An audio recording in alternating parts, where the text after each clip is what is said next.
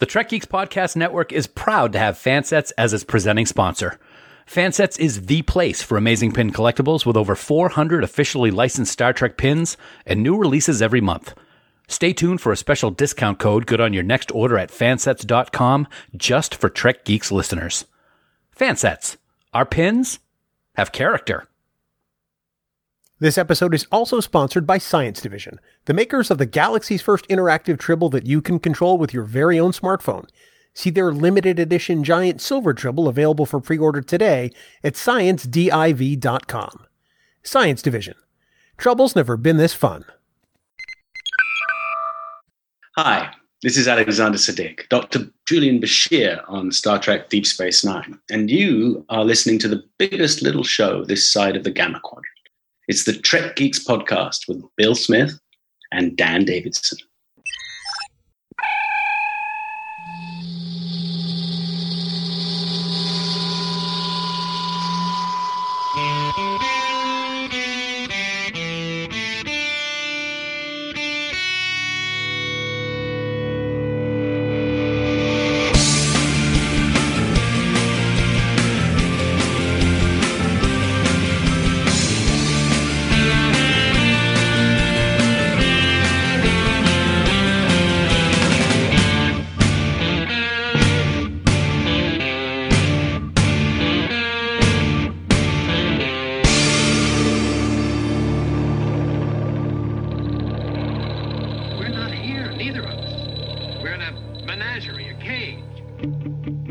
From the Klingon division of the Podfleet Command Adjudication Office, this is the biggest little show this side of the Alpha Quadrant, the flagship of the Trek Geeks Podcast Network.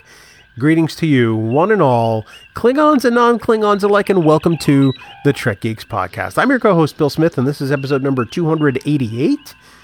It's an episode we're looking forward to talking about today. I mean, anytime you're mixing some TOS and some Deep Space Nine, things are going to get fun until I bring in my co-host.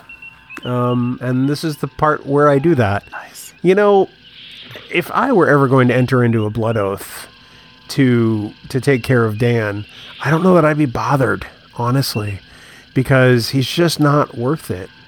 He's the largely indifferent Dan Davidson, and Dan, we got a fun one today, buddy. We did. Now I don't know if I want to do it. Well, even so much the better for me. No, thanks, man. As always, very interesting introduction, as always. Thanks for doing that, I think. But I'm very excited about this episode. It's one of my favorites of Deep Space Nine.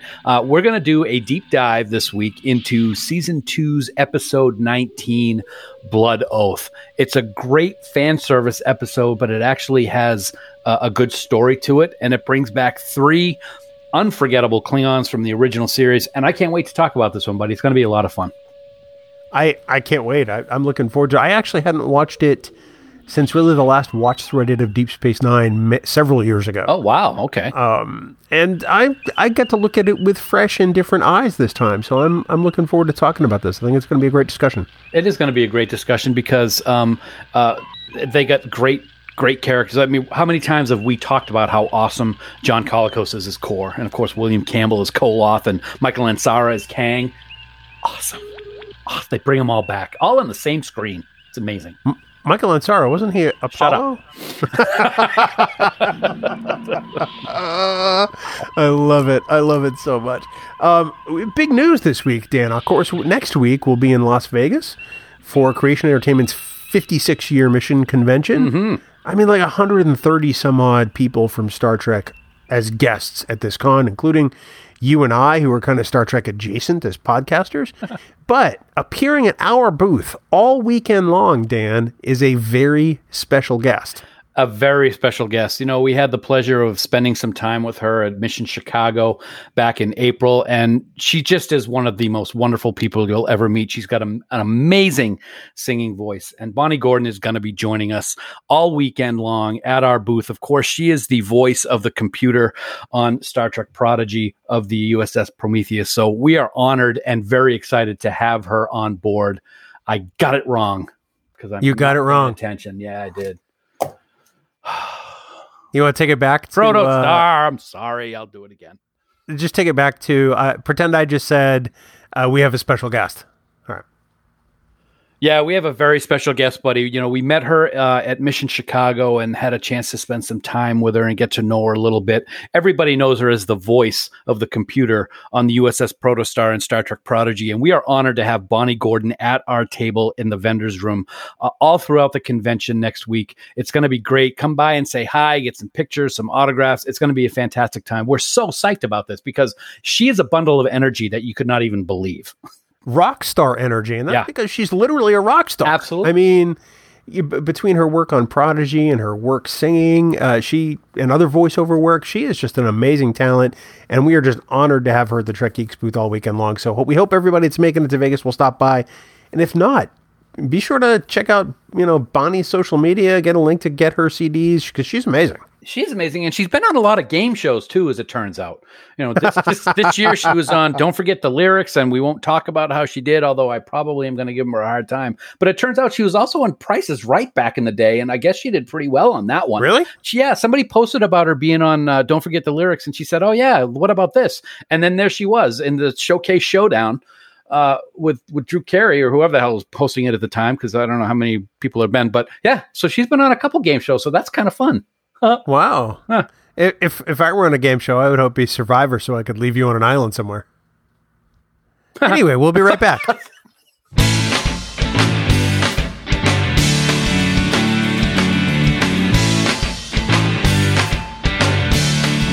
Dan, as always, we want to take this moment to thank our friends at Fansets for being the presenting sponsor of the Trek Geeks Podcast Network. Wow, man, in less than 1 week, we'll be at our booth in the vendor's room adjacent to them. And it's just going to be an amazing convention. Oh, my gosh, man. I see some shenanigans in our future. I see some tomfoolery, maybe, some horseplay, some hijinks, as it were. And that's just only between us and them. You, the fans, though, get to be part of some great new Fanset swag. And many items will be making their debut at the 56-year mission convention in Las Vegas. So stop by their booth and pick up three new Strange New World Deltas in either pin or magnetic form. You can get the Command, the Operation, and the Sciences Delta, all available at their table in Vegas. And also available will be the Section 31 and Star Trek Discovery Deltas, again, in either pin or magnet form. And of course, the big one, this is the one I always look forward to, Bill. It's the annual Las Vegas poker chip featuring the one and only Beckett Mariner playing poker as a lieutenant, just as she was in Season 1's Moist Vessel. It is gorgeous. The colors are awesome. And yes, it is the correct colored uniform. And can't wait to get that one as well. Don't forget, if you can't make it to Vegas, head on over to fansets.com to see all the latest and great new releases from our pals over at Fansets. Moist Vessel. I love the way you just punched that word. Yeah. So everyone, you know what comes next. Head on over to fansets.com, put that anniversary pin collection and some other pins, maybe more pins. And on top of that, you might want to get some pins and put those in your cart. And at checkout, be sure to enter the special discount code TrekGeeks for 10% off your entire order. That's TrekGeeks in all capital letters with no spaces. And of course, I mean, don't forget, when you spend more than $30 on Fansets.com, you will automatically get free shipping in the United States. Fansets. Our pins have character. And we thank our friends at Fansets for being the presenting sponsor of the Trek Geeks Podcast Network. Hey, if you're headed to Vegas for the 56-year mission, be sure to stop by the Science Division Tribal Adoption Center. You know, you definitely want to stop by because if you adopt your Tribal in Vegas, you'll get a special custom-designed, gold-embossed, adopted-in-Vegas stamp on your adoption certificate. And I got to say, this is the only time when what happens in Vegas doesn't stay in Vegas. And why should it? You'll want to get this high-quality Star Trek collectible home to your collection as fast as you can. The fur, the sounds, the screaming at people who annoy you like Dan. You will love your Science Division Tribbles, so be sure to stop by. Yeah, they will love them, Bill, because, yep, you know what I'm going to say. Tribbles are not dangerous, my friend. Subspace Chatter is also telling me that there is a limited number of Tribble pixel art pins left, so be sure to adopt early to ensure that you get one. Science Division. Trouble's never been this fun, and we thank our friends at Science Division for sponsoring this week's episode.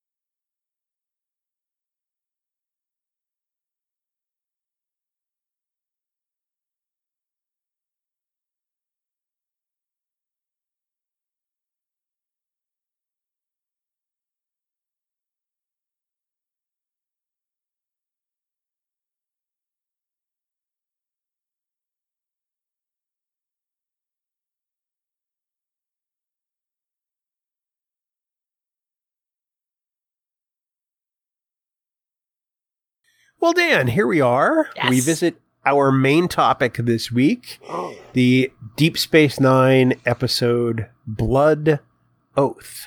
Mm-hmm. You know, initially I asked you to pick an episode, and I do this randomly because I pick a lot of episodes, and they're usually based on what I watch. But what made you decide on Blood Oath? Well, in thinking about what we wanted to do, I think you specifically, did you say to pick a Deep Space Nine episode, if I remember correctly, or just any episode? I don't remember. Oh, no. I don't remember. Usually I tell you to pick an episode, and it's almost always Deep Space Nine. Yeah. Well, there you go. It's always Deep Space Nine. I'm like, you know what? What's something that's different, that's early, but is really good? And the first one that came to mind almost instantly is Blood Oath, because it's got great fan service. It's got great guest stars. It's got a great story. And it's just fun. Even though the title's a little ominous, it's a fun episode. It is a little fun. And it's you're right. It's early. It's season 2, episode 19. It's in those seasons that most people consider slow for Deep Space Nine, but I certainly do not. Yeah. Because a lot happens. A lot does happen, and especially here with what's going on, it's something that that you don't really expect. All of a sudden, these 3 ancient Klingons are well over 100 years old, show up at the station. Dax instantly knows what's going on when 2 of them are there, and you know something big's going down. And then when Kang shows up, the 3rd Klingon, you know something really big is going down, and it certainly does. Indeed, it does. But I mean, you touched upon probably one of the most important aspects of this particular episode, and it brings back 3 iconic TOS Klingons, and thank God they left the one from Friday's Child out, the bald Klingon. But we get the first time we've seen these characters on screen together, and we get the legendary actors who portrayed them in the first place in Deep Space Nine, which really is amazing. It really is. And it's, a lot, I said it's fan service, but at the same time, it's just really awesome to have these guys show up after, at this point, it's 35 years or so after the original series. Of course, we have John Colicos as Kor, who's one of your favorite Klingons of all time. Yes. William Campbell returns as Koloth from The Trouble with Tribbles, and Michael Ansara shows up as Kang from Day of the Dove. 3 great episodes of TNG. Day of the Dove has got its parts. That's a little, neither here nor there, but I love all 3 of these Klingons, and it's really good to form a story for all 3 of them to partake in, as it does in Deep Space Nine, and then throw the element of Dax and Curzon Dax into the mix. They just do a really good job in portraying the story. One thing that I find really interesting, Bill, is reading up on some history of this episode. Colicos didn't really want to do this at first. He read part of the script and didn't really think that it was in tune with what his original character portrayal was back in TOS. And he actually said that he had a huge following as Kor. And this Kor, that the way it was written, was kind of, not that, he's kind of dipsy and just he wasn't sure he wanted to play it. But then he read the rest of the script and ended up, because he's kind of heroic at the end, he decided to do it. So I thought that's a great little history blurb from what happened during the filming of this episode. Well, I got to say, I'm kind of the same opinion of John Colicos initially, because this is not my favorite treatment of Kor. Yeah, he's a drunkard at the beginning. I mean, I get that, that people's lives change, but I mean, he starts this as a town drunk, essentially. Absolutely. And I think that's really what didn't set well with me. I mean, yes, you could say, the fall of the Klingon Empire, if you want to call it that, may have impacted his status, but I mean, he's a Grand Dahar master. Yeah. I mean, he's more Klingon than Klingon, and I thought that maybe he might be a little more vaulted in Klingon society. It seems to me that the other 2 are more so than him, which is kind of interesting. Of course, when you think about Koloth, that was in Trouble with Tribbles, so he's just kind of, it's kind of a comedy episode. So he's just there, to insult Kirk and Kang. They're being influenced by the red floaty dude. So it's interesting that at the very beginning of this episode, he's in the holodeck drunk. He can barely stand. Then he's passed out in Odo's security cell. And Koloth walks in and says, "Oh God, just keep him. He's a drunk." And it is very much a surprise of what you would expect, especially when you remember the deviousness and the true evil that Kor represented in the original series episode. Yeah, it's quite the fall from grace. And, you know, for somebody like me who reveres Kor as Klingon Prime, you know, the one that started all the Klingons, it's disappointing. Yeah. The episode itself is not disappointing, but just that aspect of the character. It's interesting that Colicos also was glad that he was the one who lived to tell the tale, kind of like Ishmael. Yeah. And that's really what pushed him over the edge into doing it. I'm still not really thrilled that he starts off as a drunk. Yeah. But we'll get there. I am glad that Koloth finally is something more than a punchline, like he was in Trouble with Tribbles. And I agree with you 100%, which is the very reason I appreciated the Koloth character in this episode more than any of the three, which is specifically why I decided to use him on this week's album cover. I think the Klingon makeup, first of all, I love the fact that these three Klingons from the original series are now Klingons. Or how their Klingons are supposed to appear. I thought his makeup looked fantastic, especially his hair. I thought Campbell did a great job representing the Klingons in this one. Yeah, I agree. I thought that for the role he played with the three of them, I thought it was a really nice updating and adjustment for this particular character. Mm-hmm. The one that I thought really hadn't changed much at all was Kang. The only thing is he has a spiderweb forehead. Yeah, that's really it. And it looks like a spiderweb, which I think is really cool. I will get into something that I didn't like about Kor towards the end of the episode when we get there, but I do agree. His determination and his hatred's not the right word, but he seems angry a lot of the time. Of course, his son was killed, so that would make anybody angry, but he's got that overbearing angerness throughout the episode. He seems like the guy who is hellbent on revenge, and the other two are just with him because, oh yeah, we made this blood oath. Mm-hmm. And I get that. I mean, but Kor wasn't exactly anything but angry in Day of the Dove until everybody started laughing. And then hitting Kirk on the back. Yeah. Yeah. You know, which is, a great, little bit of physical comedy by Kirk. But yeah. Largely, I feel like Kang is true to who the original character was. And the only growth is that now he's out for vengeance. Yes, I agree. I do agree with that. Yep.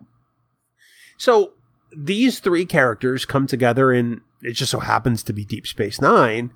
And they meet up with Dax, who's not the Dax they thought they were going to find. And I think that's probably the wrinkle in this story that I appreciate the most. It gives Terry Farrell a chance to do something that is well outside the normal course of scanning the wormhole, commander, and to step out and really try some new stuff with Dax. And you also get to see what it's like to be a joined Trill, to have those memories and to have that internal battle of whether or not you are going to continue with whatever promises were made from a previous host, which they make clear in this episode you don't have to do, but she has a very big distinction between what Trill has to say about it and what Klingons have to say about it. And I like how she wrestled with that and went towards the Klingon blood oath instead of the Trill not having to do what other hosts said they would do. Absolutely. I think that's probably the most interesting wrinkle. And I like the tension it creates between her and Sisko. Mm-hmm. Who you practically don't see in this episode. Two scenes. Two scenes. Most of the cast isn't in this episode. Right. For more than a scene or two. Yep. But I like the fact that it puts Dax on some uncertain footing with her old friend. That's the kind of drama I appreciate. I mean, it's the kind of thing that the Roddenberry rule would never have allowed. Yep. But to me, I think that it also allows for some great moments between Avery Brooks and Terry Farrell. Oh, there's definite tension there, and especially that one where she's leaving, and she's leaving no matter what he says. She's going, and he actually doesn't even say it's okay for her to go. She just looks at him, picks up her bag, picks up her jacket, and off she goes, or Klingon uniform, I think it was, and off she goes. Yeah. Well, I think it's because he knows there's nothing he can say, and she knows it too. Yeah, no stopping her. One of the other things, like you mentioned, that there are very few scenes with other cast members. I think the scene with Kira is really a great moment for the character of Kira this early in the series. Most of the time when we see Kira in seasons 1 or 2, she's a hard ass and she's, always got an insult and she's always in a bad mood. Here, you get to see something that you don't ever really get to see. And that's kind of, I don't know if regret's the right word, but when she's talking with Jadzia, and Jadzia is asking what it's like to kill someone, and she's like, she's taken by surprise. And she eventually says, Jadzia says, "Is this bothering you?" And she's like, "Yeah, it bothers me." That's something I didn't expect to see from Kira. Yeah, it's a real, I don't want to say human moment, but for want of a better phrase, it's a real human moment that we got to know the cost of what it's been for her. Yeah. You know, in Star Trek, you know, we move on to the next conflict or the next discovery or, you know, the next thing. And when you consider Kira, who was a resistance fighter, you know, and in the eyes of the Cardassians, a terrorist, you have to wonder what it does to somebody long term. And just that you get that briefest glimpse. And that's one of the things I really appreciate about the writing in this episode. Yeah. Yeah. Even though they have only a few scenes, they're all well, even the scenes with Odo and Quark, the very beginning is great. The banter back and forth about how Quark says that he's going to kill me if I turn off the holodeck program. And then Odo's like, "Shut it down." And he goes, "He said he'd kill me." "No, he said he'd kill you." I mean, just, it's just great humor. And then the other Odo scene, which is probably the only other one in this entire episode, is when he's reading his tablet with his back turned to the front door, and all of a sudden he spins around and there's Koloth. He's like, "How did you get in here?" He's like, "I am Koloth." "That doesn't answer my question." "Yes, it does." That's fantastic. That's probably my favorite scene in the whole episode. Just because, I mean, well, because you can hear the New Jersey in William Campbell. When he's not saying Klingon, yes. You get just certain inflections. And to me, that's just the scene that makes me smile the most because it's just, it's Koloth being Koloth. And you're not going to be able to see this, listeners, but one of the other things I love so much about Campbell in this is at one point when they're on the planet and he's sneaking around to knock out the guards and get closer, he's tapping a guard on the shoulder behind him with a Bat'leth a couple times. And then the guy turns around and Koloth is just sitting there with this look on his face. He's like, "Ha ha!" He's just had a blast with this episode, I think. I wish people could see your goofy looking face when you did that. Oh, wait a minute. Screen share. Yeah. Yeah, that's great. Yeah. Terry Farrell has the toughest job in this episode because it would be really easy for her to sort of get lost against these three legendary characters. You know, and I have to give her every ounce of credit in the world. She does an amazing job going toe to toe with them and being, you know, every bit as compelling a character as they are in this episode. It's really a remarkable job for such an early Deep Space Nine episode. It really is, in that she literally goes toe to toe in the holodeck with Koloth, with a Bat'leth. And can I say, buddy, a Bat'leth is really, I think we've talked about this before, it's really a terrible weapon. I mean, it really is. It's awkward. It looks clumsy. And for all the blade that is all over a Bat'leth, they don't really draw a lot of blood. Could you imagine what a Bat'leth would look like using today's special effects? Because in all the effects of Deep Space Nine, they just are like hitting them with it and they fall. I have one in my garage. Let's test it out on you. Oh, all right. Let's do it. Let's film it. Let's see what the blood loss is really like. Exactly. It is an awkward weapon, but I will say Campbell does a really good job with all of the choreography of spinning that thing around for someone who's as old as that Klingon is. Well, I have to, when I watched this episode, I mean, I wanted to play a game of stunt double bingo. And that's, you know, when the shot goes wide, like it did in the original series. Yeah. And you see two people who are supposed to be the characters, but they're clearly not the actors. That definitely happens in the Bat'leth scene. Most of the time that Koloth is wielding that Bat'leth, it's not William Campbell. I got to go back and look at it because I was actually watching and I'm like, wow, he's doing a really good job. I don't think that's a double. I'm going to have to go back and watch it. I could be wrong, but I'm almost positive it's a stunt man. It's still pretty good though. I like it. And I also like that when they're fighting, I guess anybody can just walk into a holosuite at any point, because in walks Kang and Kor, and then, you know, Kor starts insulting Koloth to try to get his druthers up, I guess. But it was I think it's a good moment of Klingon humor in the episode. It really is. You know, this episode needed that because the mission that they're on is pretty dire. I mean, you know, they want to fulfill this blood oath. I mean, Kang isn't interested in Jadzia being part of it. Koloth is really kind of sexist. Yeah. Which really was kind of mind-blowing. I wasn't really expecting that part of it. And Kor is kind of the most accepting. In fact, Kor kind of has, you know, he has the line in the scene that really has become my favorite meme regarding the trans community. You know, Curzon, my old friend. She's like, it's Jadzia. And I was like, Jadzia, my old friend. You know, and that's just, it's so foretelling of, you know, of what, you know, we hope people do now. Yeah.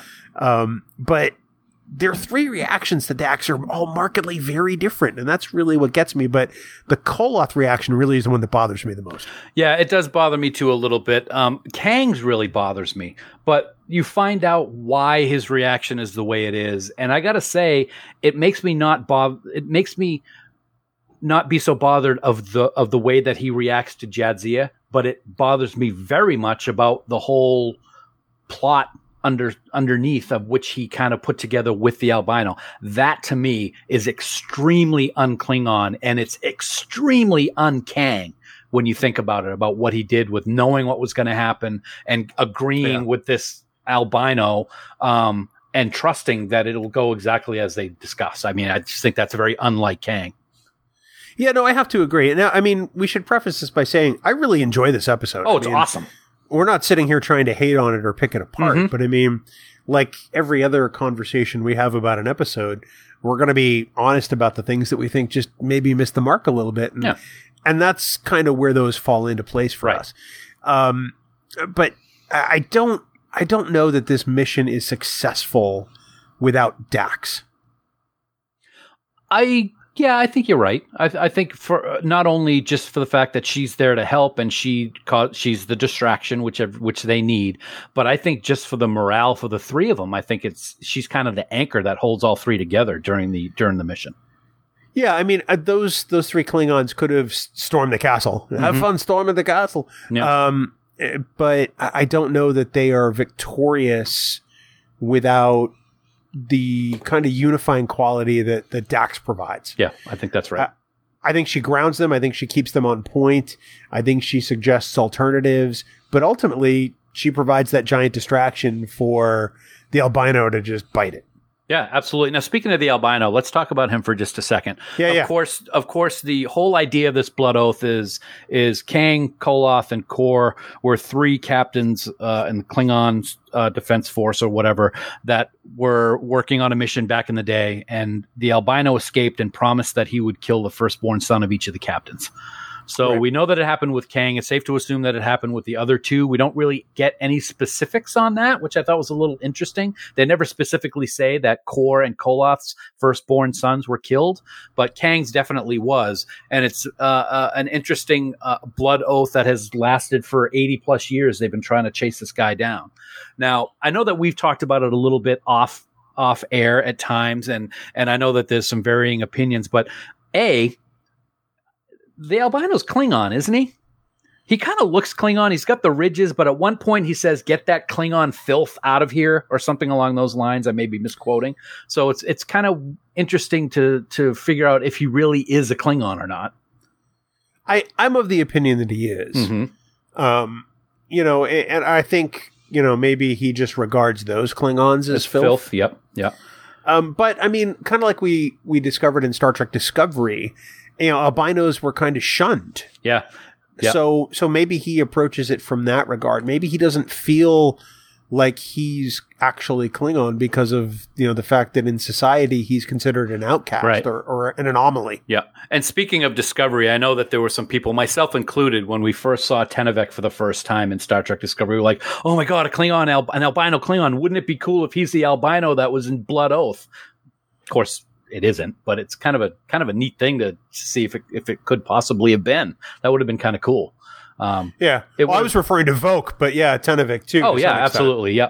But it's interesting that they still tie. It's amazing that even in retcon, when you look at Discovery, well, I don't even know if it's called retcon, but when you look at Discovery and what's going on in there, and then you look at Blood Oath and what happened in there based on TOS, it's amazing that they are able to keep all of these different small details of each series alive in the different episodes that they do. I think it's really great. No, I agree with you. I mean, it'll be interesting to see in 30 years from now what elements of modern day series, come to Star Trek. Of course, by then, we're not going to remember any of it. Who? Yeah. Who's that? Did I watch that? Exactly. Of course, I do that now, and I'm only in my early 50s. I really kind of like the whole storming of the castle bit. I like the albino. I would have liked to have known more or seen more about the albino. Yep. He, like William Campbell, sounds like he could be from maybe the Jersey Shore. I don't know. But I think that this character only serves one purpose, and that's to die. Right. And he's the perfect thing for everyone to focus on for the episode. He's only there to die, so we don't get to see him later on. I think the focusing on him kind of, it takes away from the characters in one sense, because we don't truly learn about their growth. And by that, I mean the Elder Klingons. And it propels the episode because it's what unifies them. Mm-hmm. So to me, it's kind of a blessing and a curse. I kind of imagine that the albino did kill Kor's firstborn son, and that's why Kor is a drunk. Okay. I could see that being the case. Perhaps maybe it was more than just his firstborn son. Who knows? Do you Koloth? Oh, let me ask you this then. Do you think that, because it's interesting, because Kor was the way he was in the original series with the Argelians, but if he killed his firstborn son, it was probably close to that time frame. Do you think he was a drunk the entire time after son was killed, all the way 80 years later when he showed up on DS9? No, I think maybe that loss drove him to it in my own head canon. Okay. Maybe it's the kind of thing where it's one thing of the Klingons of the TOS era. It's one thing to rule and get into battle the way they did. It's another thing to experience that loss personally. Okay. Maybe that's not it. I don't know. But as far as trying to rationalize why Kor has such a precipitous decline, that's really the only thing I can come up with. Oh, that makes sense. With Koloth, I don't know. Maybe he's become more serious because his firstborn son was killed. Maybe, because I think of him as Klingon light in a sense, because he was just the butt of Kirk's jokes. Right. The most part. He didn't really mount a fierceness in the Trouble with Tribbles. He was just sort of there to be Kirk's foil. So I wonder if maybe the death of his son caused him to become more introspective and serious, as opposed to, kind of gregarious Koloth that we get in Tribbles. Right. Right. Oh, I like that. No, you see, that's what I like about these conversations is I don't. First of all, I don't know how to put as much deep thought into things like this, but listening to your ideas and where you come up with these ideas is always very, very interesting. So I think that's very cool. One thing that I also think is cool, though, Bill, is the fact that my face is very cool. Actually, it's pretty hot when you think about it. But anyway, it is very unfortunate that we lose both Koloth and Kang in this episode. Of course, we do get to see Kang after this episode over on Voyager when he showed up on Flashback, which is a great episode. And we get to see that fierceness that I was talking about earlier in Flashback with Captain Sulu. So I like that they brought him back. It would have been really good if we got to see Koloth at another point. But of course, we all know that Kor shows up a couple of more times in Deep Space Nine and the Sword of Kahless, and then once more into the Breach, where we assume, because we never see him die, we assume he dies at the hand of the Dominion. So I like that they kept his storyline going a couple more times, at least in Deep Space Nine. Yeah, no, I agree with that. I don't necessarily like the way he was used in later Deep Space Nine, especially in Sword of Kahless. Yeah, I didn't want to bring that up. Yeah.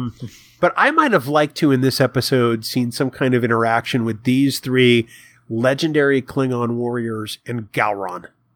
I really think that's the one thing that's missing from this particular episode. Let's kind of have the nod to the Klingons who created what being Klingon is as actors. Yep. And let's tie it forward to today and merge the two together as sort of a tacit, yep, we get it. They have ridges. Let's move past it. Mm-hmm. I think that would have been really good, you know, especially since, I mean, Bob O'Reilly is so great as Gowron. I think that would have been an interesting dynamic between the four of them. Oh yeah, that would have been fantastic. I do like the fact also that you get to not worry so much about the ridges. Of course, with the augments and stuff like that in Enterprise, you get a little bit more idea what's going on with why they look the way they did in TOS. I also like the fact that they talk about how Kor was the hero at the Claque de Kelbrax. Did I say that okay? And it, I think so. What I did not know until reading up some history on this is that in the Augments episode of Enterprise, that's the Klingon name for the briar patch, which may sound familiar to some Star Trek Insurrection fans. I'm just saying. Your favorite movie. That's right. I couldn't even say that with a straight face. Yeah, no, neither could I. Just a quick reminder, Dan, for everybody going to conventions or just trekking out in real life. We want everyone to stop by shop.trekgeeks.com because there are a couple of brand new special shirts that you just uploaded to the portal there. What the fuck are you talking about, man? Yes, I've been wanting to do this for a long time, and finally, there are Farkism shirts available at our very own store. Very excited about this. Our most favorite Fark of all, as a matter of fact, the only Fark of all, is on these shirts. There are two designs to choose from, and I've already ordered mine. I think, Bill, you've already ordered yours, or do you not care about Farkisms? Because I really think deep down you love them. I love Fark. And so I love seeing his face on my shirt. Okay. Well, I like that. Well, I'll be having his face on my chest during STLV, or as better known as the 56-year mission. So check it out at shop.trekgeeks.com. They're right there. They're brand new. They're ready for you. And tell the whole world and show the whole world how much you love Farkisms. Special thanks to our friend Carl at Carl H. Design for coming up with just an amazing, amazing graphic for this shirt with Dan's help, because Dan is pretty much not artistic at all. Not at all. And shop.trekgeeks.com. Get your Farkism shirt today. Hi, Dr. Phil Phlox, also known as John Billingsley, speaking. I am the president of the board of the Hollywood Food Coalition. We serve terrific multi-course meals to the unhoused and to those in need 7 nights a week. We assist as many as 100 nonprofits with their food needs, buttressing extraordinary social service programs. We work with community partners to address issues of food insecurity here in SoCal. We do lots of other great stuff, but how much time do we have? If you're in LA, come and volunteer with us at hofoco.org/volunteer, and any Federation credits you can spare go a long way.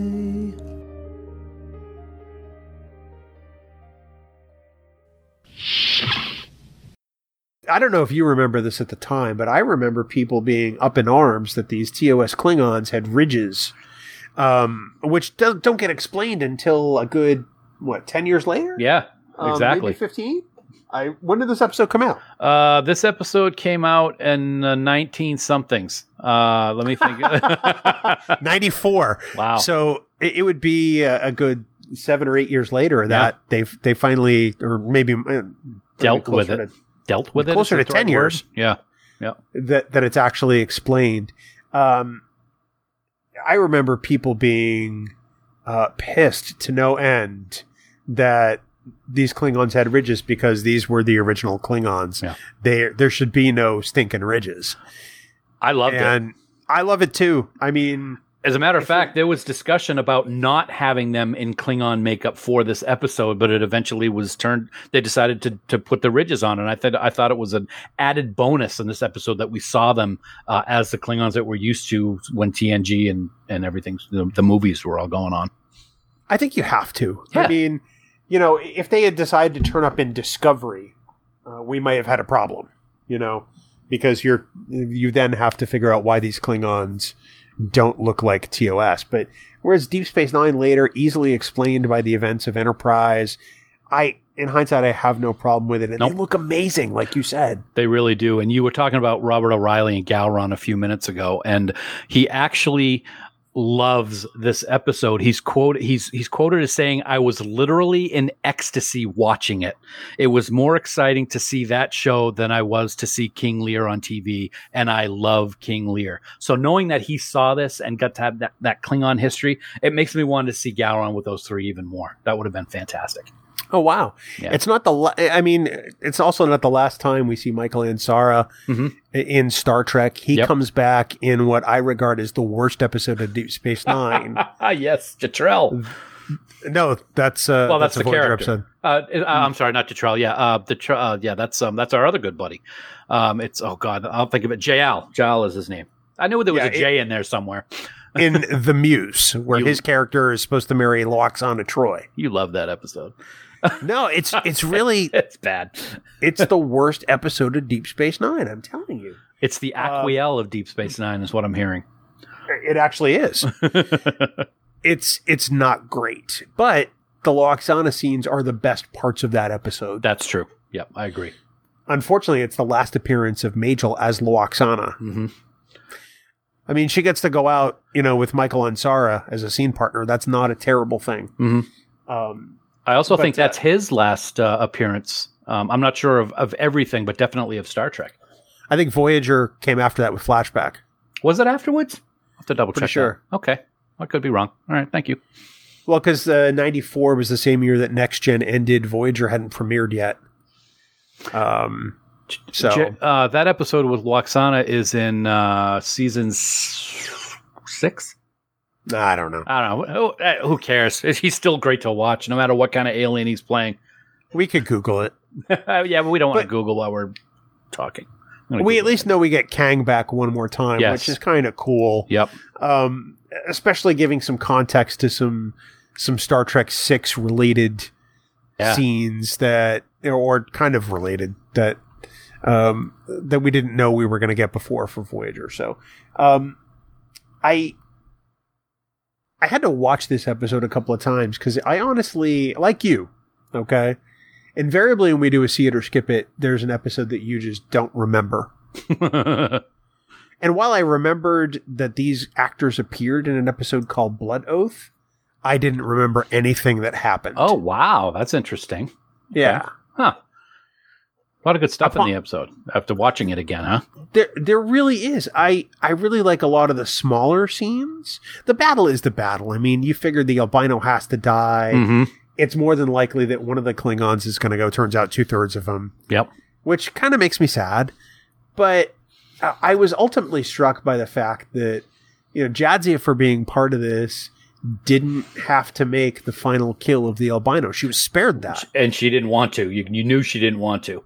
Yeah. No, it was a struggle, it looked like. Yep.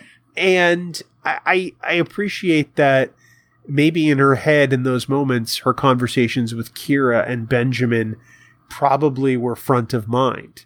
And it turned out to be enough of a stall tactic, to let Kor strike the death blow. I'm sorry, Koloth strike the death blow.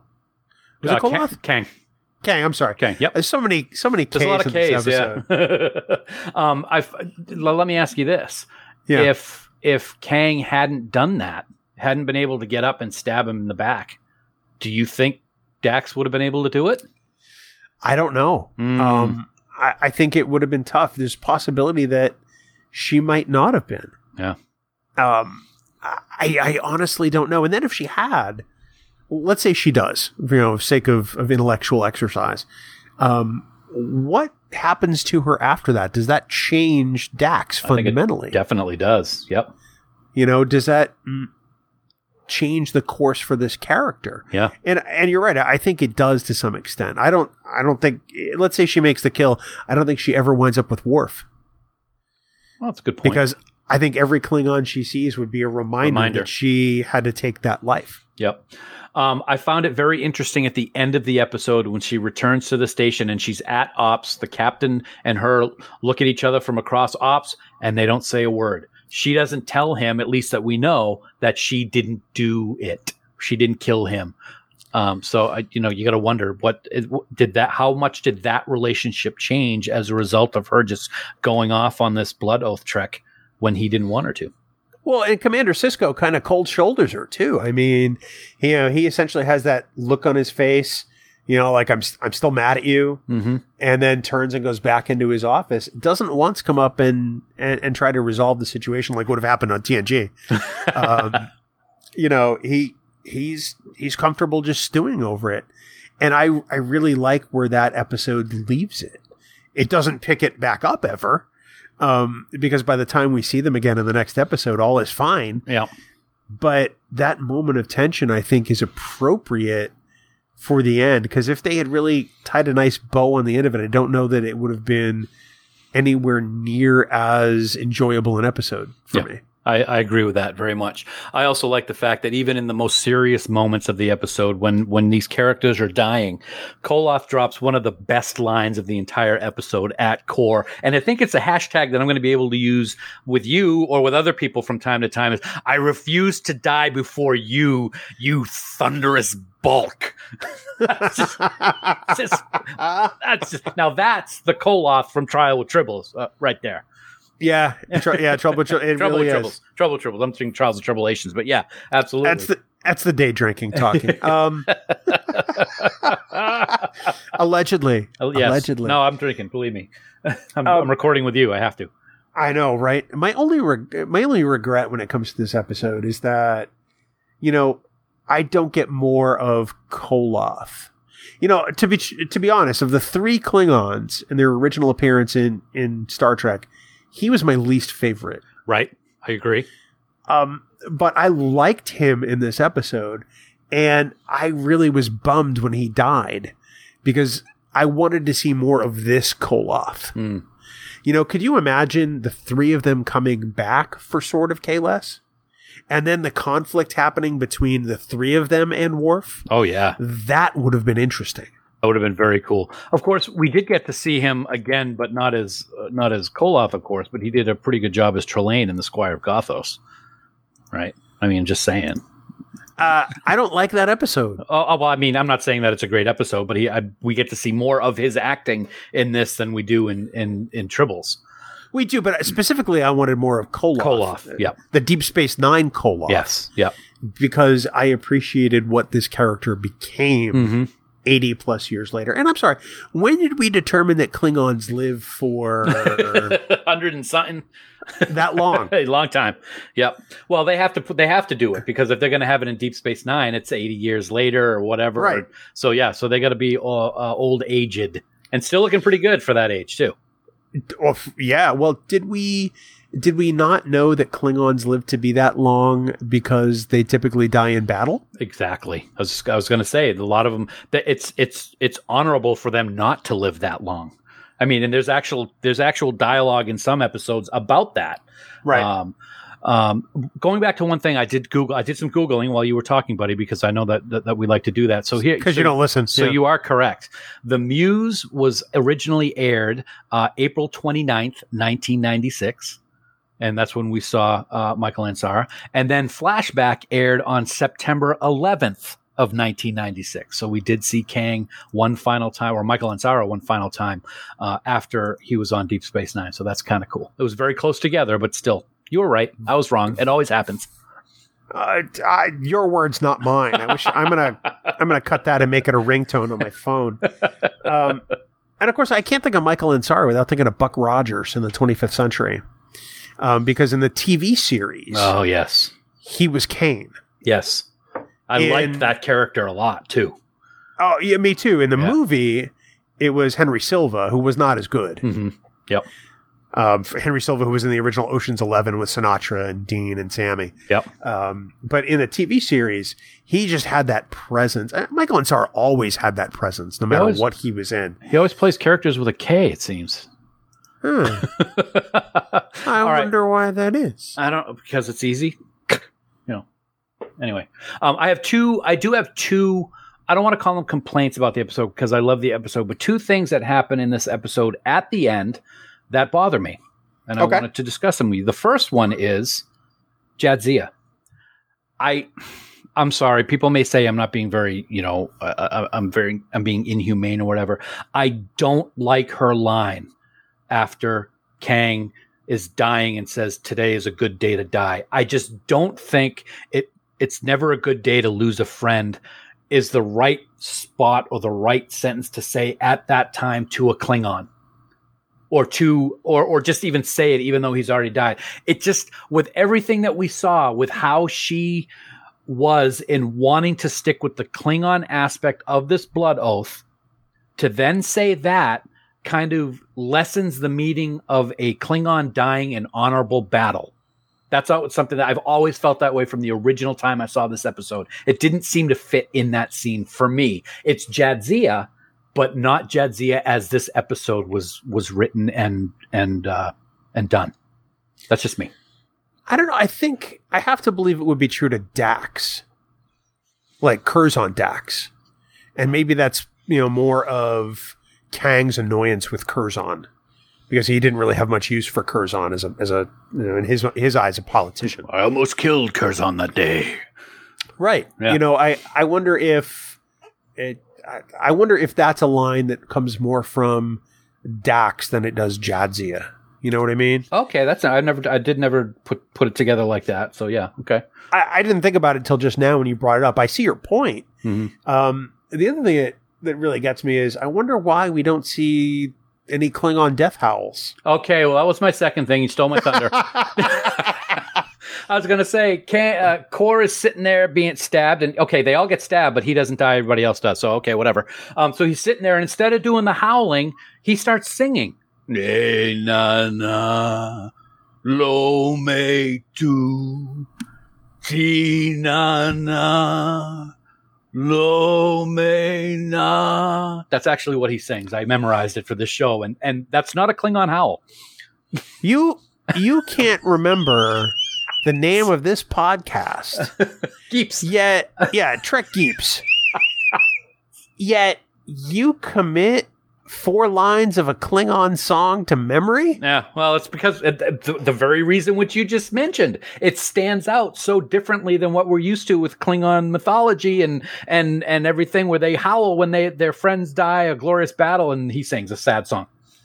If Trek Geeks doesn't stand out as something markedly different than the norm, then we're doing it wrong. I'm just going to say that right now. That is true, you thunderous bulk. I think we found our insult for Vegas. Oh, that is going to be it all day long. We might even have to have a hashtag printout right on our table. Well, I don't know about that, but next T-shirt. Anyway, I like that idea. I'll allow it. Okay, I'll allow it. All right then. It's a deep cut for sure. It is. When I think of Klingon episodes in modern Star Trek, and I mean modern by anything after TOS. Mm-hmm. This, for me, stands probably as one of my favorites. Yep. Partly because we get to revisit these characters that I watched for decades in my, you know, growing up, but also because it tells a really decent story that isn't about, you know, the problems with the Klingon Empire. I mean, yeah, we touch on a little bit of that and how it's affected these guys, but I mean, it's not about Klingon Civil War, and it's not about Gowron. And yeah. It's not about, you know, X and Y. It's not about going out and getting into battle just to die in battle. Mm-hmm. It's about the oath that these 4 individuals took and seeing that through.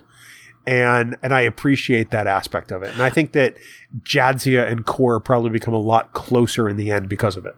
I agree with you 100%. I was going to say, we see all kinds of Klingon episodes in Deep Space Nine. Way the Warrior, of course, starts it all off. And it's an own other level. And then, like you said, the Civil War and things like that.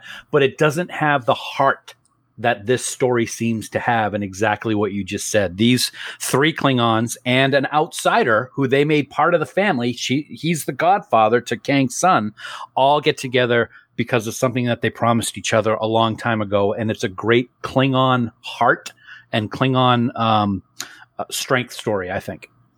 I think it adds a layer of texture to Klingons that we didn't really think about before. Mm-hmm. You know, when you talk about oaths and you talk about, you know, this revenge, I mean, yeah, I can see Klingons being all aboard on that, but this is not an easy decision and not easy for these Klingons to accomplish. Mm-hmm. Yet they do it anyway because it's what's required. I think it's a great extension of the lore of Klingons. I think it's a wonderful advancement for these characters. And honestly, if I'm thinking about the first three seasons of Deep Space Nine, which, like I said earlier, many people describe as slow, which I don't agree with, I think it's probably among the best of some of the early season offerings. Oh, I absolutely agree. The Wire, this one, the episode with Kira and, oh gosh, the guy in prison who was the Duet. The Butcher. Yeah, Duet. Thank you. The Butcher of Galatep. I absolutely agree with you, man. It is one of the better ones of the first three seasons. And I said it before. I'll say it again. I'm sad that we don't get to see these guys together again. Yeah. I mean, I understand the whole idea of let's bring them in for one last hurrah, but it leaves you wanting more, which I guess is a good thing from the standpoint of the people who created the show. They did a good job of it, but it's still sad to see him not there anymore. No, I think they definitely accomplished the goal. I definitely wanted more. I appreciate the way that two of these characters met their fate. I thought it was written very well. I thought it was acted exceptionally. The writing in this particular episode, of course, I have to look up who did it unless you have it right there. I don't have it right there, but what I hear you saying is you wanted some more Kor. You wanted some more bang from Kang. You wanted some more smacks from Dax kind of thing? Is that what we're going with? I wish you had just shut up. But no, this episode written by Peter Allen Fields and directed by Vinrich Kolbe. Ah, yes. He does some good episodes, too.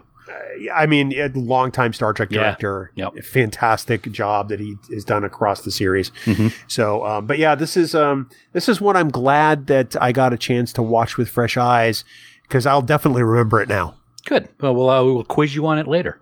Well, Dan, there we have it. There was an oath. There was blood. It was Blood Oath.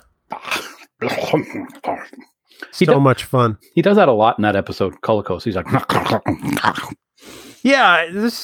Yeah, I was trying to get away from that throughout the whole episode, and here you just brought it right back. My pleasure. You're welcome. I think I'm not going to sleep tonight. But always a fun watch for Deep Space Nine, yeah. And honestly, it's great to see those wonderful actors back in Star Trek, even if they look vastly different. I love the fact that they look vastly different. Their voices are very distinctive, and it was just a lot of fun. I wish that they didn't kill off the majority of them in this one episode, so we could have seen it again. But it was a good story. I liked it. You know what else is a good story, Dan?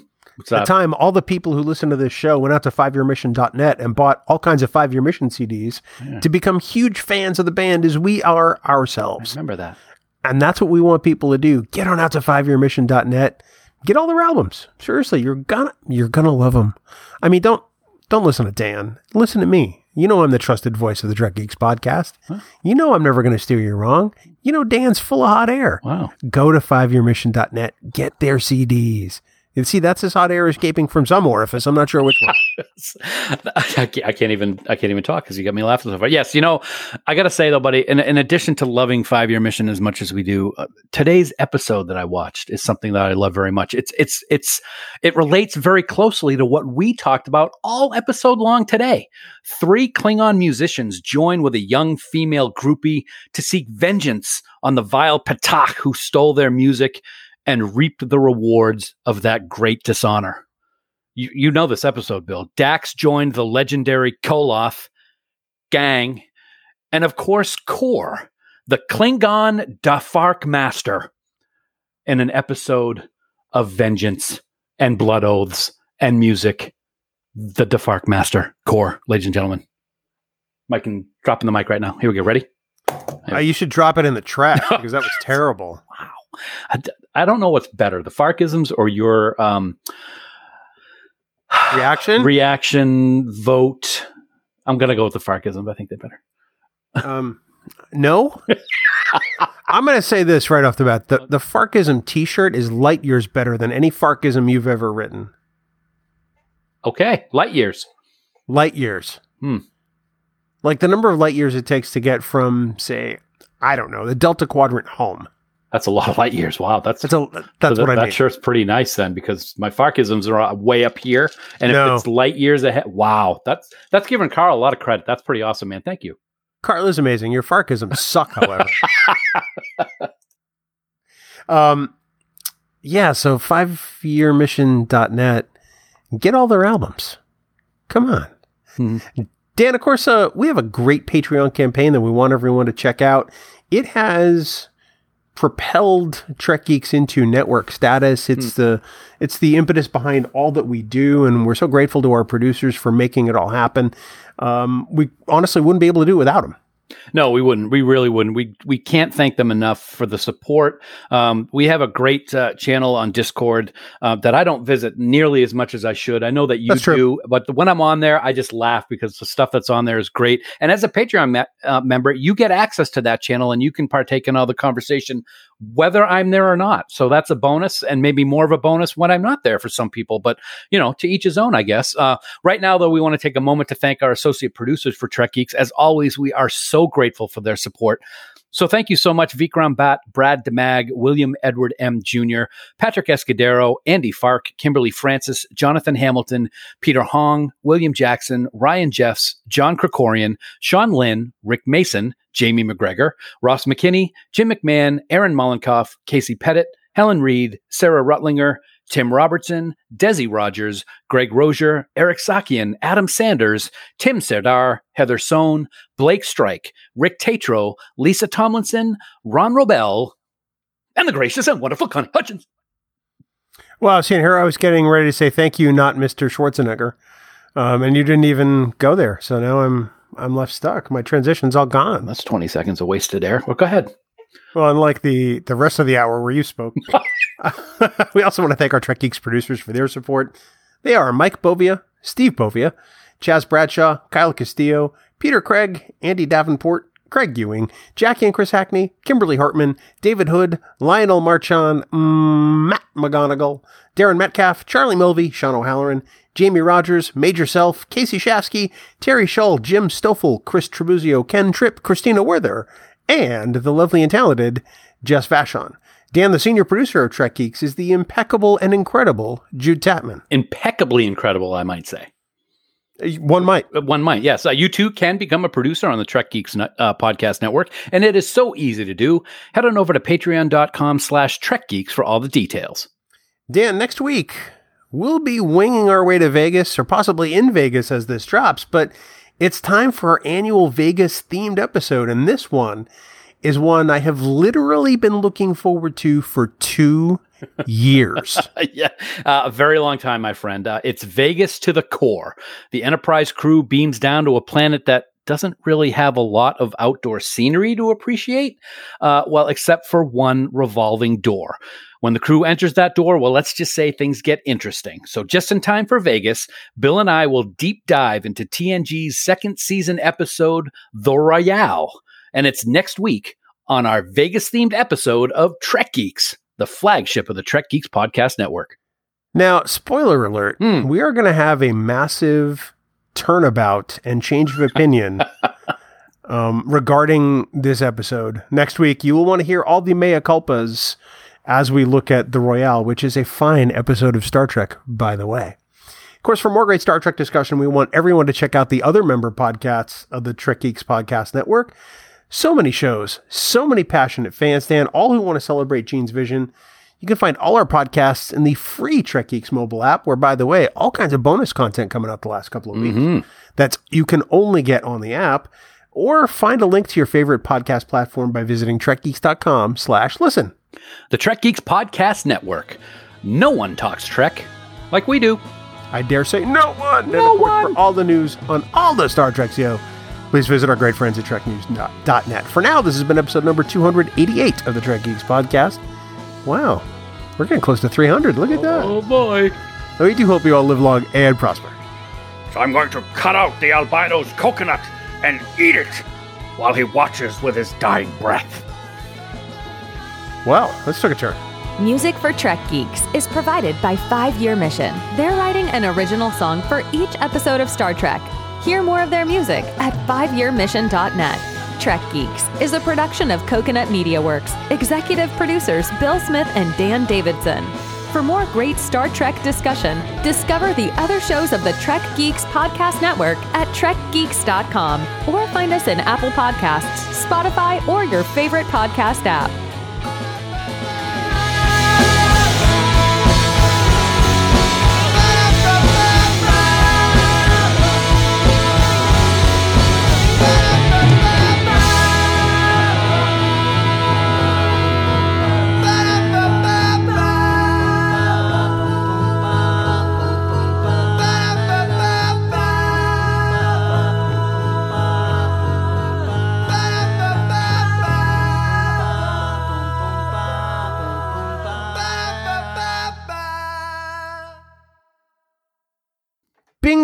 young Daniel.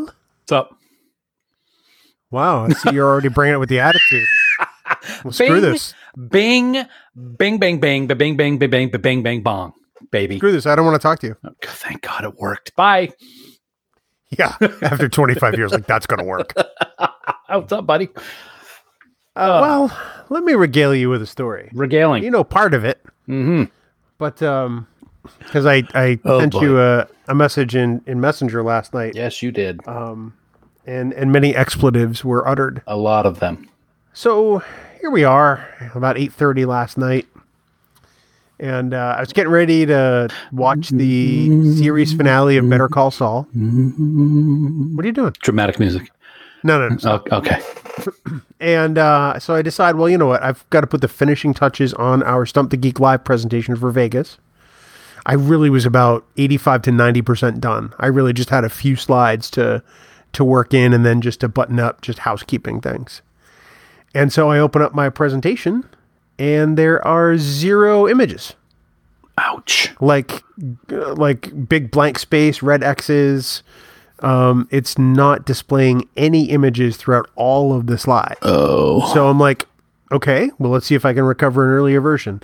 Nope, there are no earlier versions because it was saved. Oh.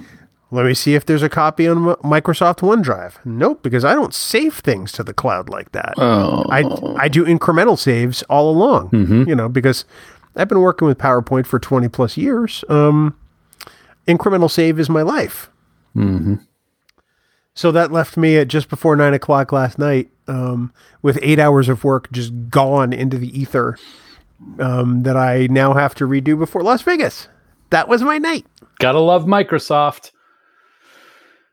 Who knows what it was? I mean, for all I know, it could be file corruption, but the file opens. Yeah. The text that I input is still there. It's just none of the images. Were you on the right machine? I'm just kidding. I hate you. It's on that laptop. I mean, that blows, dude. Big time. You know, and of course, typical Microsoft, I rebooted it. Of course I did. Yeah. I checked for earlier versions. I made sure my PowerPoint was updated to the most current version. It is. Mm-hmm.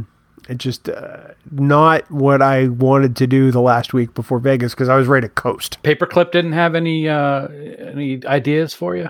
Clippy was not helpful. It's Clippy. But I got to tell you, I felt like Badgie wanting to murder something. Oh, I can imagine. Oh, God, ripping a Bajoran's arm off and beating you over the head with it.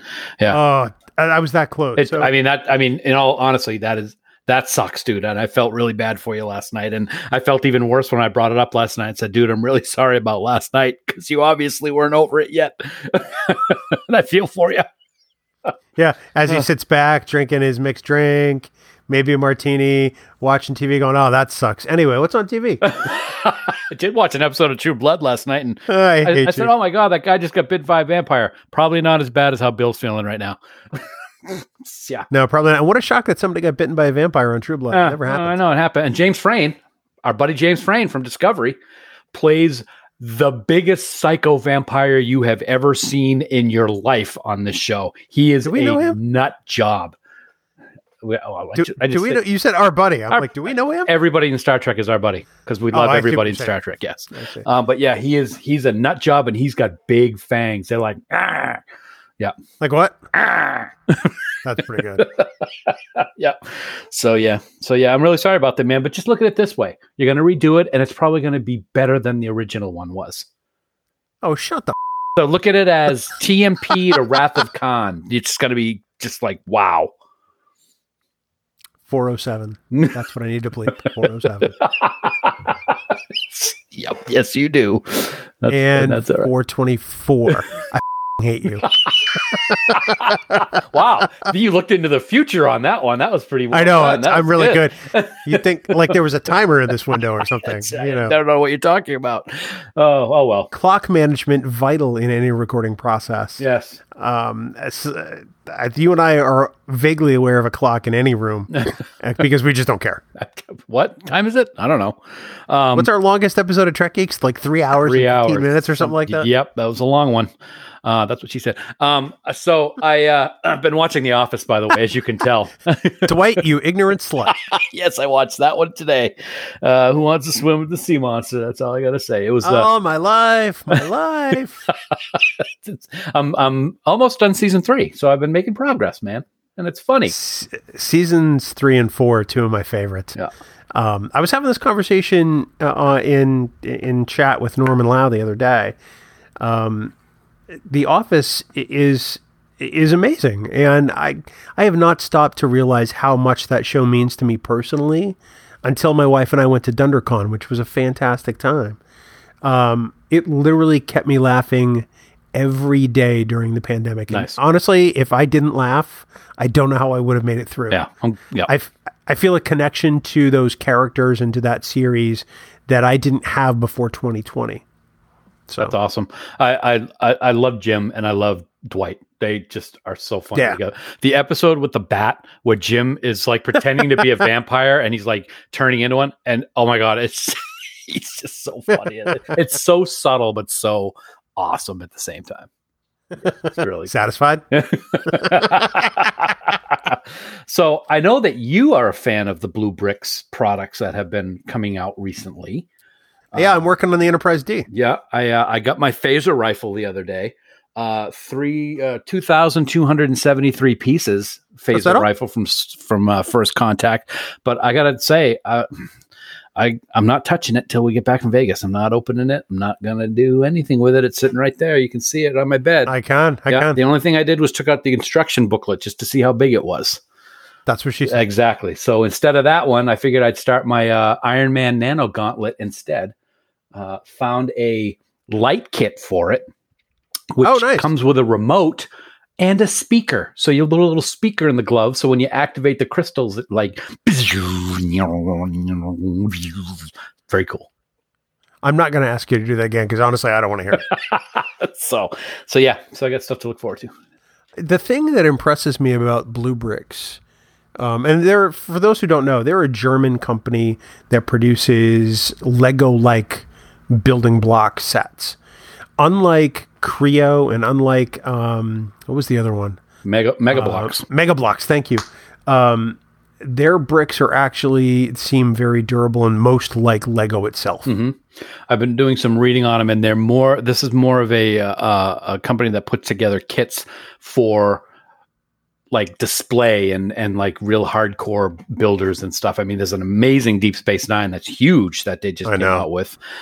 There's all kinds of great Star Trek products. They got a Star Trek license and they are putting out some cool stuff. So I wasn't actually sure. I'm like, am I going to go with Deep Space Nine or am I going to go with the phaser rifle? And I went with the phaser rifle because it's going to be easier to display right now, space wise.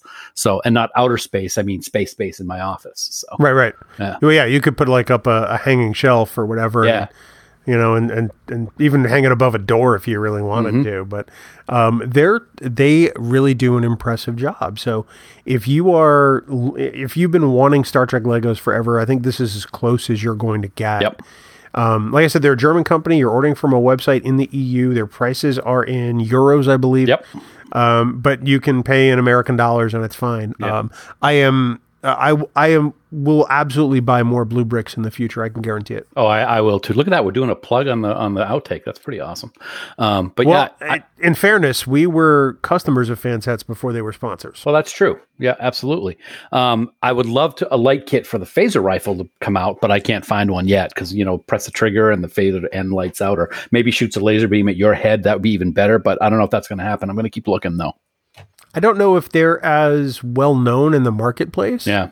So you may have to maybe do some deep investigation on some Googling to see if anybody has built them for Blue Brick stuff.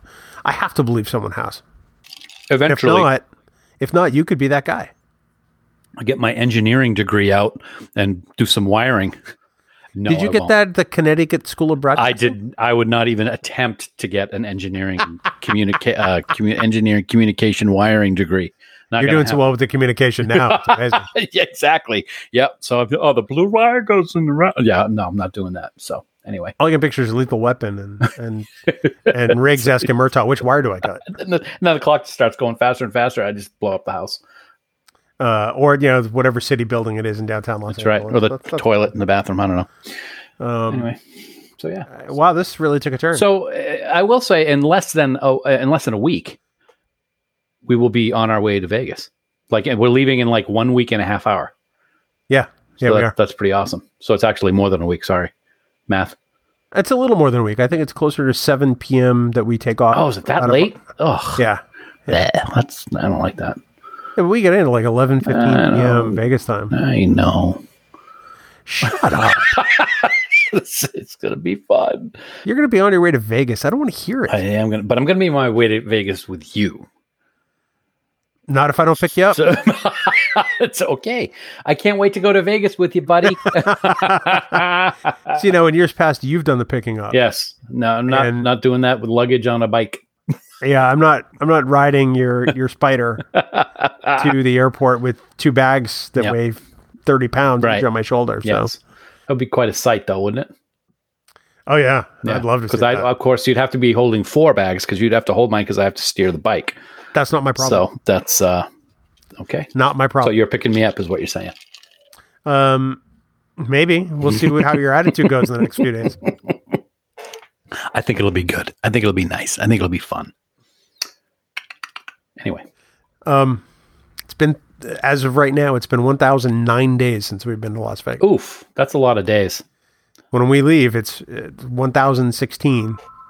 Yeah. Somebody's calling my house. Ah, hello. And it's Chris Mumfrey. That's who it is. Oh, that jerk. How dare he interrupt our outtake? I know. And if he listens to this, he's going to know he was annoying as hell. Call from Chris Mumfrey. Sorry, Muff. I had to do it. He's calling again. You know what? Maybe we don't want to talk to you, Chris Mumfrey. We're doing a podcast. We have lives. You know what I'm saying? I'm texting him right now. I'm recording. He's like, yeah, but I got to talk to you, dude. I got to talk to you. Dan's awesome. I want to tell you how awesome he is. I'm thinking that's what he's not thinking. No. I can guarantee you he's not thinking that at all. Not at all. Not at all. Anyway. Speaking of you not being awesome, are you ready to do this? I am always ready to do this, my friend, because you are awesome. What is wrong with you? What do you need? I want you to pick me up next week. Oh, that's fair.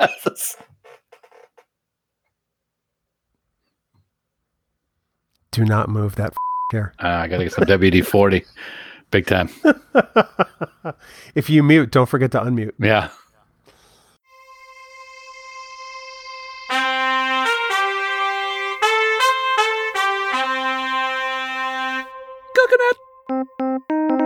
Coconut.